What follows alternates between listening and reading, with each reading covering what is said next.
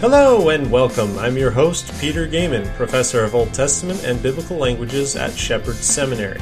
This podcast is dedicated to discussing issues related to Scripture and theology. For more information, visit petergoeman.com. You know, I just have to say that it's been really encouraging to hear from a lot of people about the benefit they're getting from some of these podcast episodes. So thank you for reaching out, whether it be in person or through email or anything like that. I, I really appreciate hearing how some of these podcast episodes and blog articles are helping people think through issues. And, you know, I do not ever take that as a, uh, affirmation that somebody is always agreeing with me on everything. I would never take it that way. I'm just encouraged that people are getting some thought provoking elements out of some of these episodes. And so that's, that's a huge blessing. Praise the Lord that that's uh, a possibility in today's day and age doing these kinds of things. And last episode, we did a review of another podcast episode, and I think that was helpful just as far as hearing what uh, someone thought from a Unitarian perspective, denying the Trinity, etc., and thinking through some of those issues. And I have on my bucket list, if you will, of podcast episodes, another uh, episode that was added to the list uh, through one of the Facebook groups that I keep tabs on sometimes somebody posted a interview which took place at a G3 conference, which took place about mid to end January uh, this this year in 2020, and there was a interview with Gary DeMar. And Gary DeMar is a well-known post-millennial advocate, and he's basically interviewed on the rapture because he's just come out with a new book uh, trying to refute the rapture. And so I think going through this interview will be at least a little helpful in understanding how some individuals uh, think uh, erroneously, really, about the rapture and how they apply it to everyday life. And I want to do kind of this review for really two reasons. One, because I think it's helpful to expose really, I mean, there's really no way other to say this, expose straw men argumentation. I think that there is unfortunately a uh, variety of this straw man. Hey, let's paint this picture of dispensational or rapture theology, which just crumbles. And so let's destroy that. When in reality, that's not at all what typical rapture proponents would believe. And then second of all, I think it's also helpful for those who are in the postmillennial camp or even in the amillennial camp to actually have an accurate response to say, hey, actually, that's not what they believe, or that's not a fair representation of their view. So I, I am thankful that I have friends that are in every eschatological position imaginable. Uh, you have amillennial, postmillennial, uh, and of course the the pan millennial position where you know they're agnostic about the uh, end times, as it were. So anyway, we're going to go through this review because uh, I think it's helpful uh, thought exercise. It's an interview that was done on a podcast called Cross Politic, which is a relatively well known podcast. Uh, they did it at the G3 conference. I'm working off the YouTube video because they also work on the YouTube channel. And I think it'll be helpful uh, listening to DeMar and his argumentation. Uh, you can kind of, there's four different voices. Uh, which are talking, and the main one who's answering all the questions is is who we're going to pay most attention to, which would be Gary DeMar. We're jumping in at the 40 second mark after all the introductions and everything like that. So when's the rapture going to happen? It isn't. what? It's not. When? There is no such thing. oh, okay. Start from the beginning and explain to me like I'm four. Okay. Because he is. well, you know, they uh, everybody uses Daniel 9, chapters 24, uh, verses 24 and 27. Are you listening? 27. Are you listening, Matt? We have a real life, real life right here. Just preach Uh, to him. Yeah, just look at him.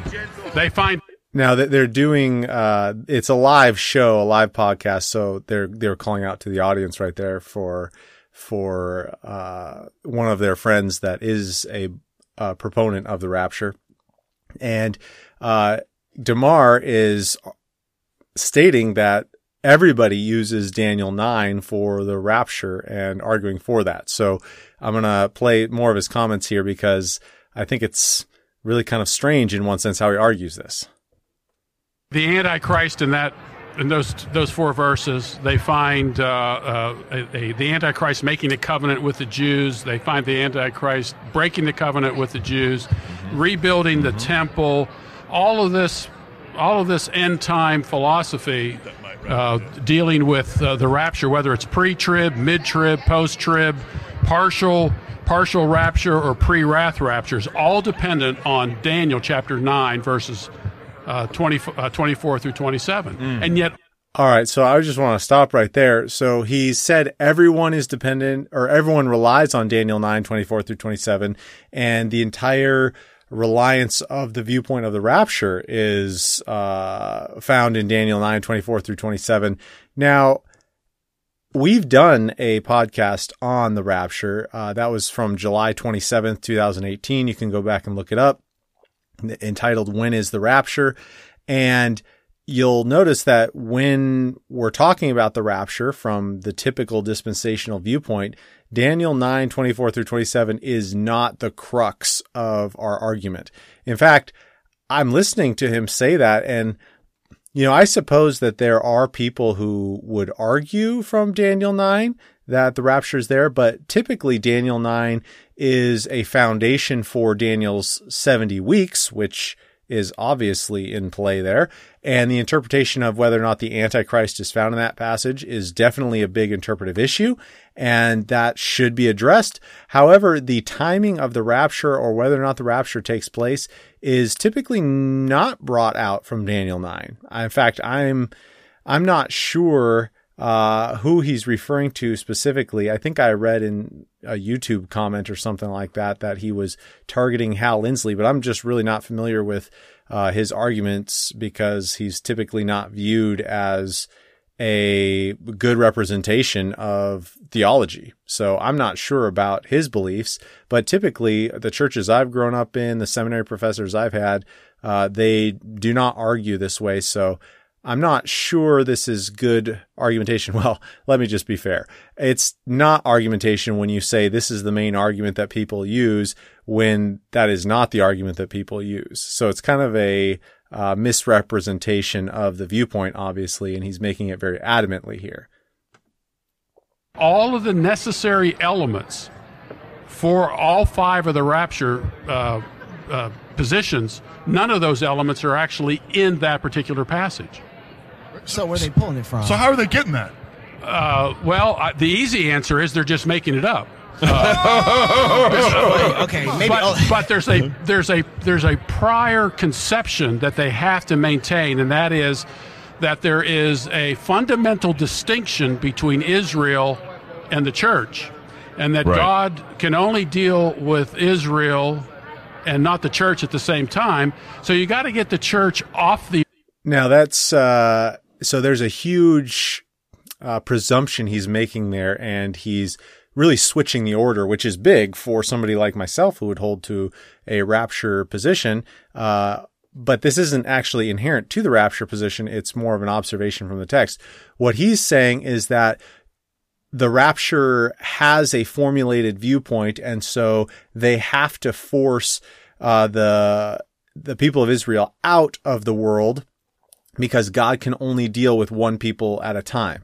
Now that's uh, complete misrepresentation because what the church would argue today is that God is dealing with the people of Israel as a ethnic entity even today, and he's also dealing with the church. So Israel and the church even exist as entities today. So God is very clearly working with nations and the church today. In fact, we would say, uh, well, anybody who studies the Bible should acknowledge that God works on the individual level as well as the national level. So that's really kind of a uh, poor representation. Again, a poor argument saying that uh, rapture proponents have to get this system to work out when really what we are doing is we are using the text or this is this is what we would ex- explain our position as is that we are noting from Daniel from Revelation that it seems that Israel has a a special dealing with them. And so when you get to Revelation, for example, the mention of the church uh, is absent from the latter chapters. So that would be a natural observation from our part as we're thinking through that, that possibly uh, God is dealing with Israel at that point and the church is not present. That just seems like a possible explanation for that.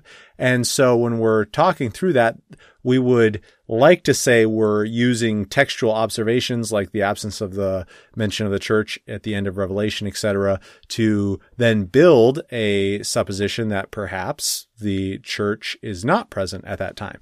But the way he's saying it is that that's already our presupposition that we have to have this division and so in order to do that, we're forcing that onto the text. When really we would say it's the other way around, where we're trying to work with some observations that are found in the text. And there does seem to be a distinction between the Israel that we see as ethnic Israel and the church.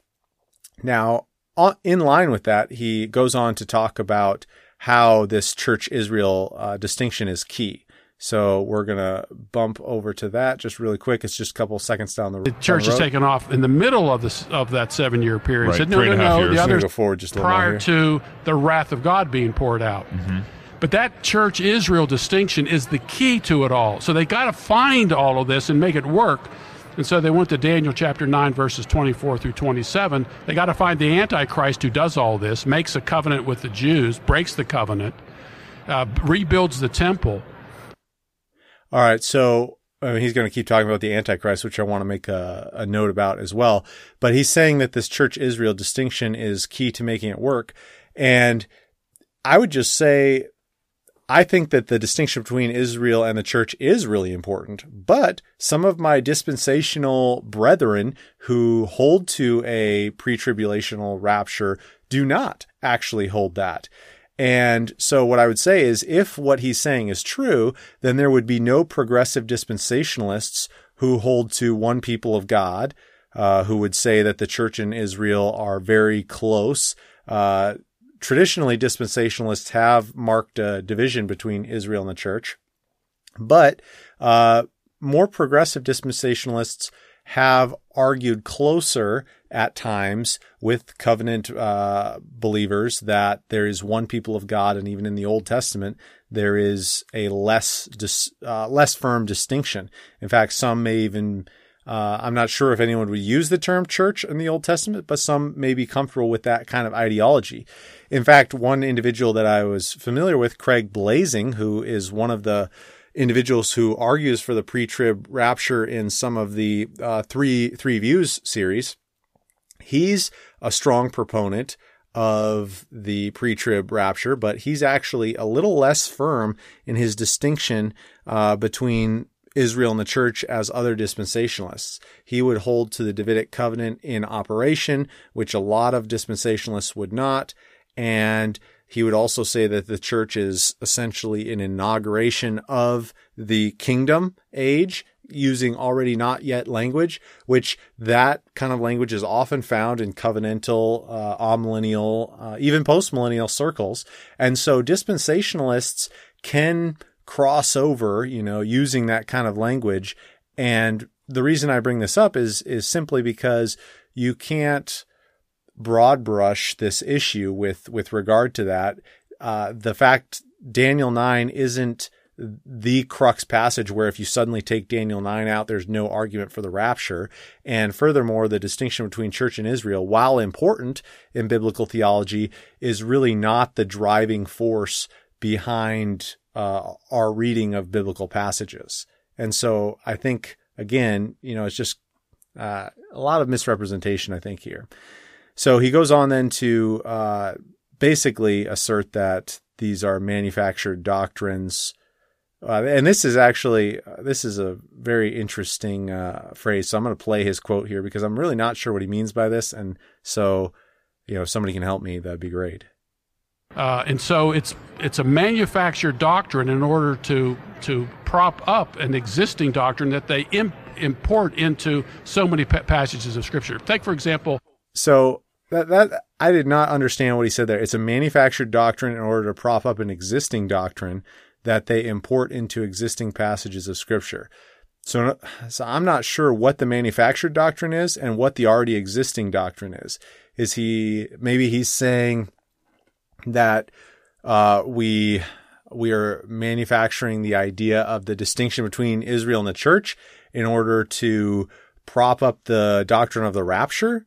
Uh, and then we try to find that in passages of scripture. That's the closest thing I can find to what he's saying. But it's, it's clear to me that, uh, you know, he's, he's really not thinking through this with the, with the best of the dispensationalists, uh, because dispensationalists are relatively clear. They have to be because they have to uh, argue against uh, a lot of this kind of pushback. So most of the dispensationalists that I really value, like Mike Vlach, uh, Dr. Pettegrew, things like that, they they've been very clear about these things. They acknowledge where there are difficulties, but they're always trying to formulate these ideas through the text. And so, you know, it's it's one of those things where uh, I think that unfortunately the challengers to the doctrine of the rapture or dispensationalism in general themselves need to be a little more clear and maybe get some feedback, some good feedback from dispensationalists. All right, so he moves on then to the example of the Antichrist, and I think this is a good example for, again, just a uh, categorical error here on his part. The Antichrist. If I were to ask the typical Christian to define for me the Antichrist, Right. and it's amazing that books that are published on the Antichrist rarely deal with the only passages that uh, Mention the mention Antichrist and define it. And define Yeah. it. Hey, maybe Yeah. we should look at those verses. Yeah, well, the the very the, the, the basic one is is uh, First second John? second well Second second John, uh, verse seven. Yeah. What the Bible biblical definition of antichrist is someone who de- who denies that Jesus Christ has Right. come in the flesh, Right. Right. and is a uh, identified with the Father that the Father has sent him. That's a definition of antichrist. It's not Right. a political figure. It's real. It's a it's a theological dis, uh, uh, dispute that was already going on in the church in John's day. Uh, it was unbelieving Jews who had dismissed the idea that Jesus was the promised Messiah. They are anti-Christ. They Right. are. He's not the Messiah. That's what antichrist means. How do we get though by the time of the Reformation, where you've got the Reform? All right, so we have to make a couple comments on that. So he's basically arguing the, f- from the fact that this whole concept of antichrist doesn't actually use biblical terminology. Now, the term antichrist is actually used in four places. You have 1 John 2:18, 2:22, 4:3, and then 2 John 7. That's where the four uses of the term antichrist occur.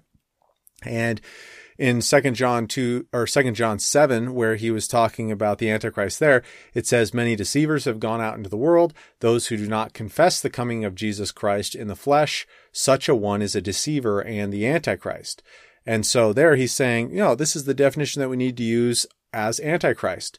Now that is a very very simplistic view. And any i don't understand how you can come up with a view like this without uh, the, the only rationale i have is that he's never talked to a dispensationalist because the concept of many antichrists is completely legitimate but it's it's what james white would call a categorical error or a category error uh, by trying to import this definition into others I mean, there, there's all sorts of places in scripture and even in our own vernacular uh, where we have concepts that use the same name or same terminology and yet are distinct. For example, in the New Testament, we have reference to apostles, lowercase a, and you have apostles, uppercase a. Now, the same word is used to determine that, yet there is very clearly a categorical distinction between the 12 apostles and the generically sent out apostles. Now, I'm not sure what uh, DeMar thinks on that, but I would be relatively certain that he's a cessationist and that he acknowledges that the apostolic gift is no more. Most individuals do. And so if he does, then he would have to acknowledge that there's a different categorization of apostles. Well, likewise, we even understand that Satan can be referred to as the deceiver So capital D, he is the deceiver. That's his title. Or we can re- refer to a deceiver, somebody who just deceives people. So those would not be the same thing. We can't just equate them because they use the same word. There would be different categories. And so in the concept of antichrist, we understand that as 1 John 2:18 spells out very clearly, we know that this is the last hour and you have heard that Antichrist is coming, and so now many Antichrists have come. Well, nobody in their right mind would deny that there are not many Antichrists. We, we wouldn't because the scripture very clearly talks about that. However, we would also say that the scripture describes one particular individual who is the summation or culmination of this substitute Christ uh, symbolism. And he is the Antichrist, capital A, in the sense that he embodies what every Antichrist does, but just to the nth degree. So it's not as if we are ignoring what scripture is teaching or anything like that. We are simply using the categories that scripture talks about, the Antichrist, the substitute Christ, as a concept, and then we are applying that to the man of lawlessness, the little horn in Daniel, that it's just a, a natural concept which uh, is easily understandable and explainable. So I'm not sure why that's such a big deal for uh, DeMar and and some apparently others uh, in being able to understand that.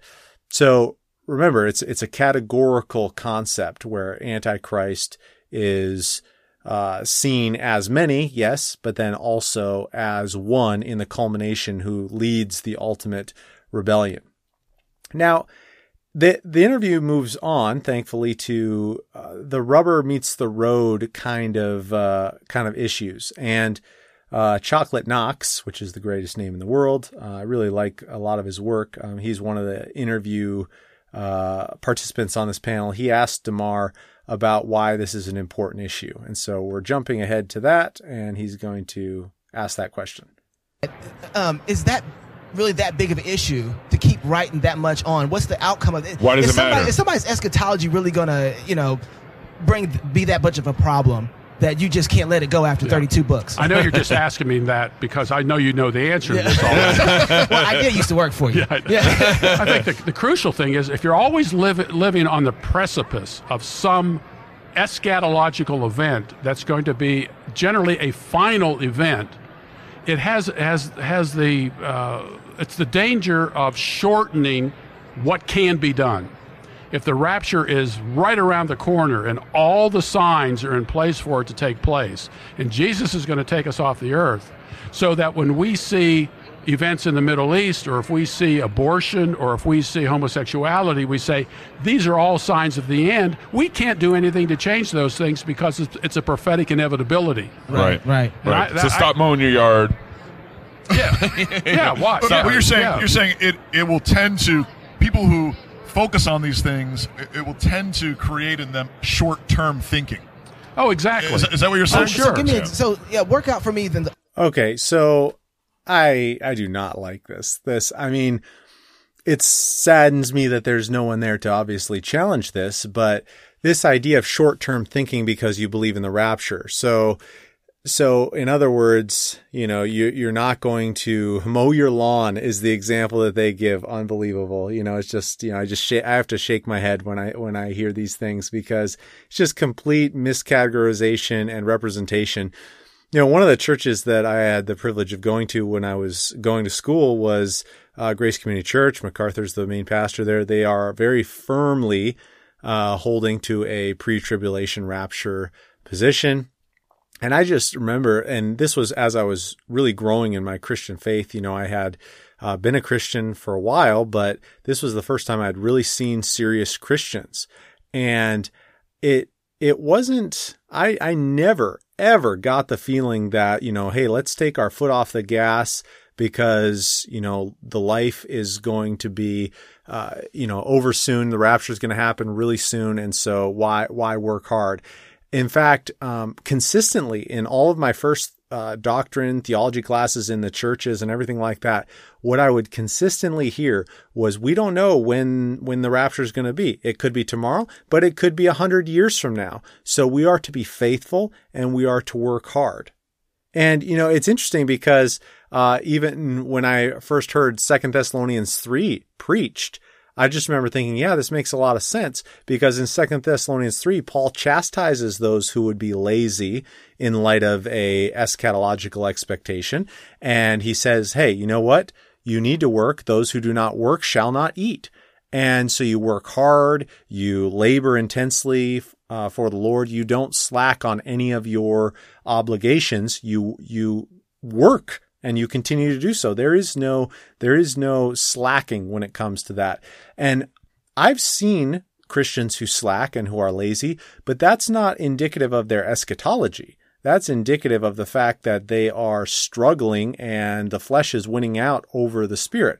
And that's a different issue. It's a it's a heart issue. It's not an eschatology issue. I have never in my Christian experience seen somebody who is struggling to be productive or to serve the Lord or to work hard simply because of their eschatology. And if somebody did see that, at least in the churches that I've been a part of, they would be under church discipline right away and chastised and challenged to get their life together. And so to raise this objection against the rapture and say, why is it so important that we need to convince people not to believe in the rapture is really short sighted on their uh, side, I think, because I'm not sure. And I know later on in the interview, we won't have time, I don't think, to get to it. But uh, Chocolate Knox talks about how he grew up in this uh, concept of the rapture, and and he he said that it kind of promoted laziness in in his heart. Uh, and just a lack of willingness to to do things, it seems.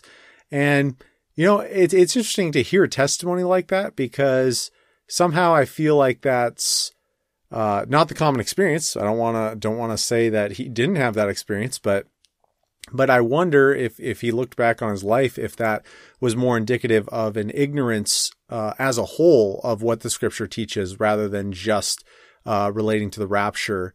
Uh, in particular, because a lot of people, when they actually start studying the Bible, they do so holistically and not just focused on one issue.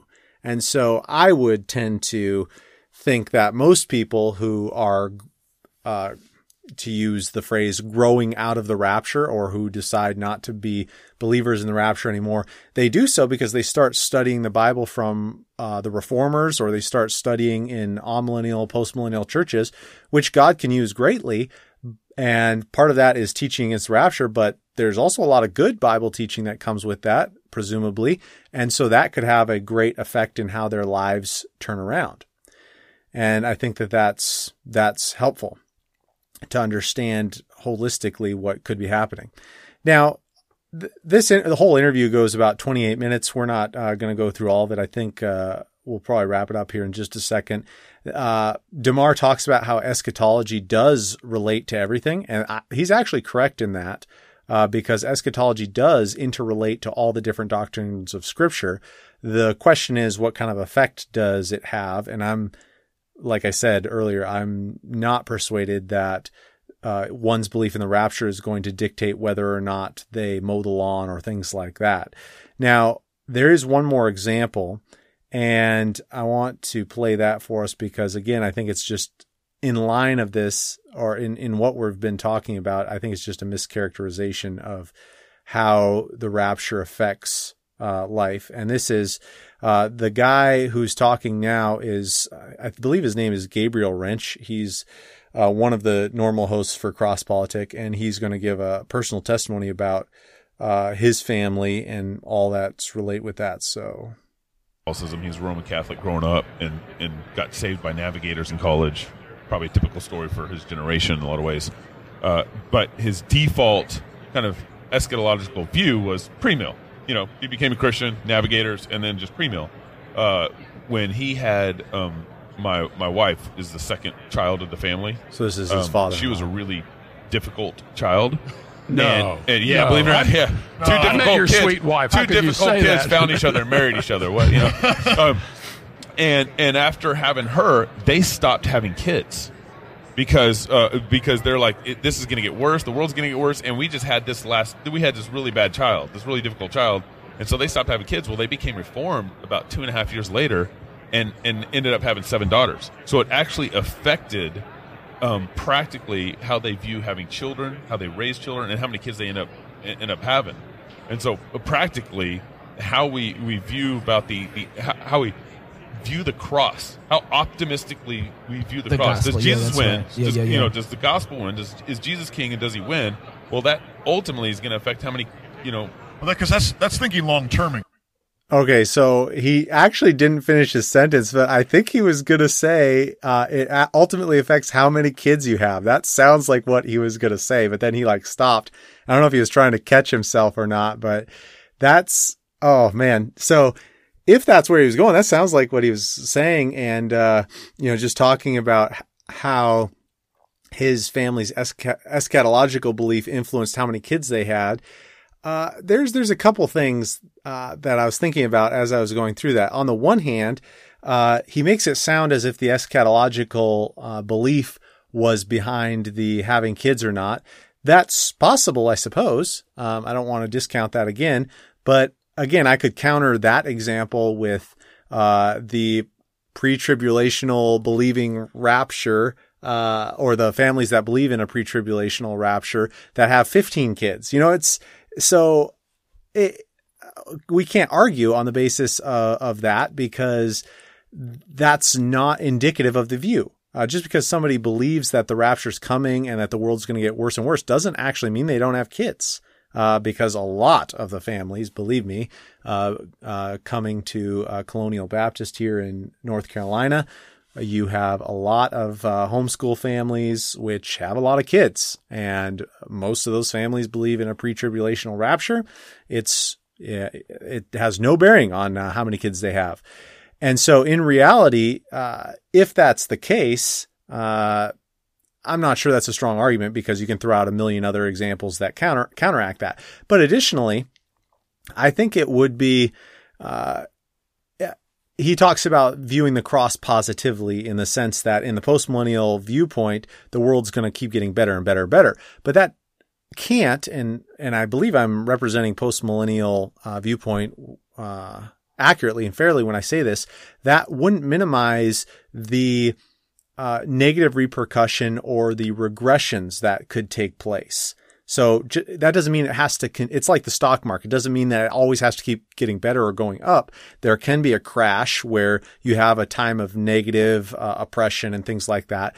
And so, even in postmillennial theology, I don't understand. I think there is wisdom in understanding that there's times and seasons to have families, to have bigger families, or to uh, even maybe not even get married. Uh, and by the way, I'm basing most of this on Paul's discussion in 1 Corinthians 7, by the way. When I was listening to this interview the first time, that's what popped into my head in 1 Corinthians 7:26, where Paul says that he encourages the Corinthians to remain as they are, i.e., single if they're single or married if they're married, because of the quote, present distress that they find themselves in. So even in Paul's mind, there seems to be present circumstances, tribulations, if you will, that affect whether or not you have a family. Uh, because it would just be uh, more difficult in that season of life and possibly distracting and extremely detrimental. So I would be curious to to see how they would think through 1 Corinthians 7 with regard to this topic because it sounds like they're saying, "Oh yeah, we just need families. Uh, we just need to always keep having kids." But it sounds like even the Apostle Paul in 1 Corinthians 7 recognized something about that present situation where he encouraged the Corinthian believers not to have uh, families if they were already single to not pursue marriage and families. And so it seems like there's some possibility there for I, wisdom to interact. And, and I know even certain missionaries that go into certain parts of the world uh, would be extremely limited if they had massive families.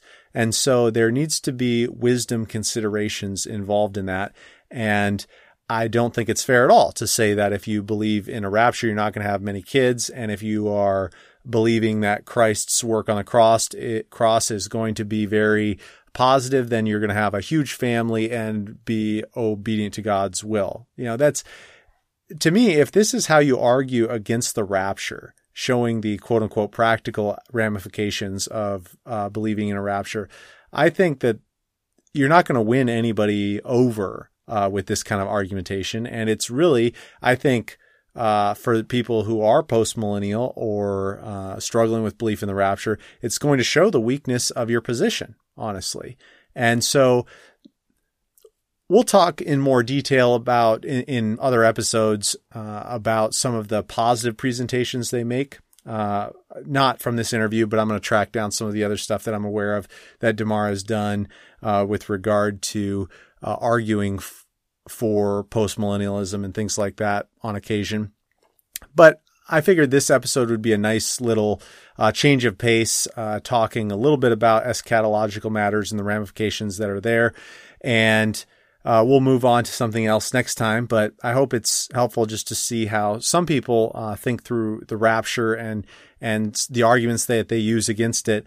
And you know, while I'm reviewing this, I have to be honest, I don't think that these are strong arguments at all. And I think that they just fall apart rather easily, right? But this is a very famous podcast. This is a very famous author who's written lots of books against the rapture. And if this is the best that they have to offer, it's really kind of sad when you when you look at this this kind of argumentation. So I I wanted to point that out. But of course, we do love them. I have, like I said, friends who are post millennial, and he and I have really good uh, conversations. I'm thinking of one in particular who who we really talk through a lot of issues together, and it's it's a lot of fun. I, I thoroughly enjoy that. Uh, and so hopefully, if you run across somebody who uses these kind of arguments, you'll know better how to think.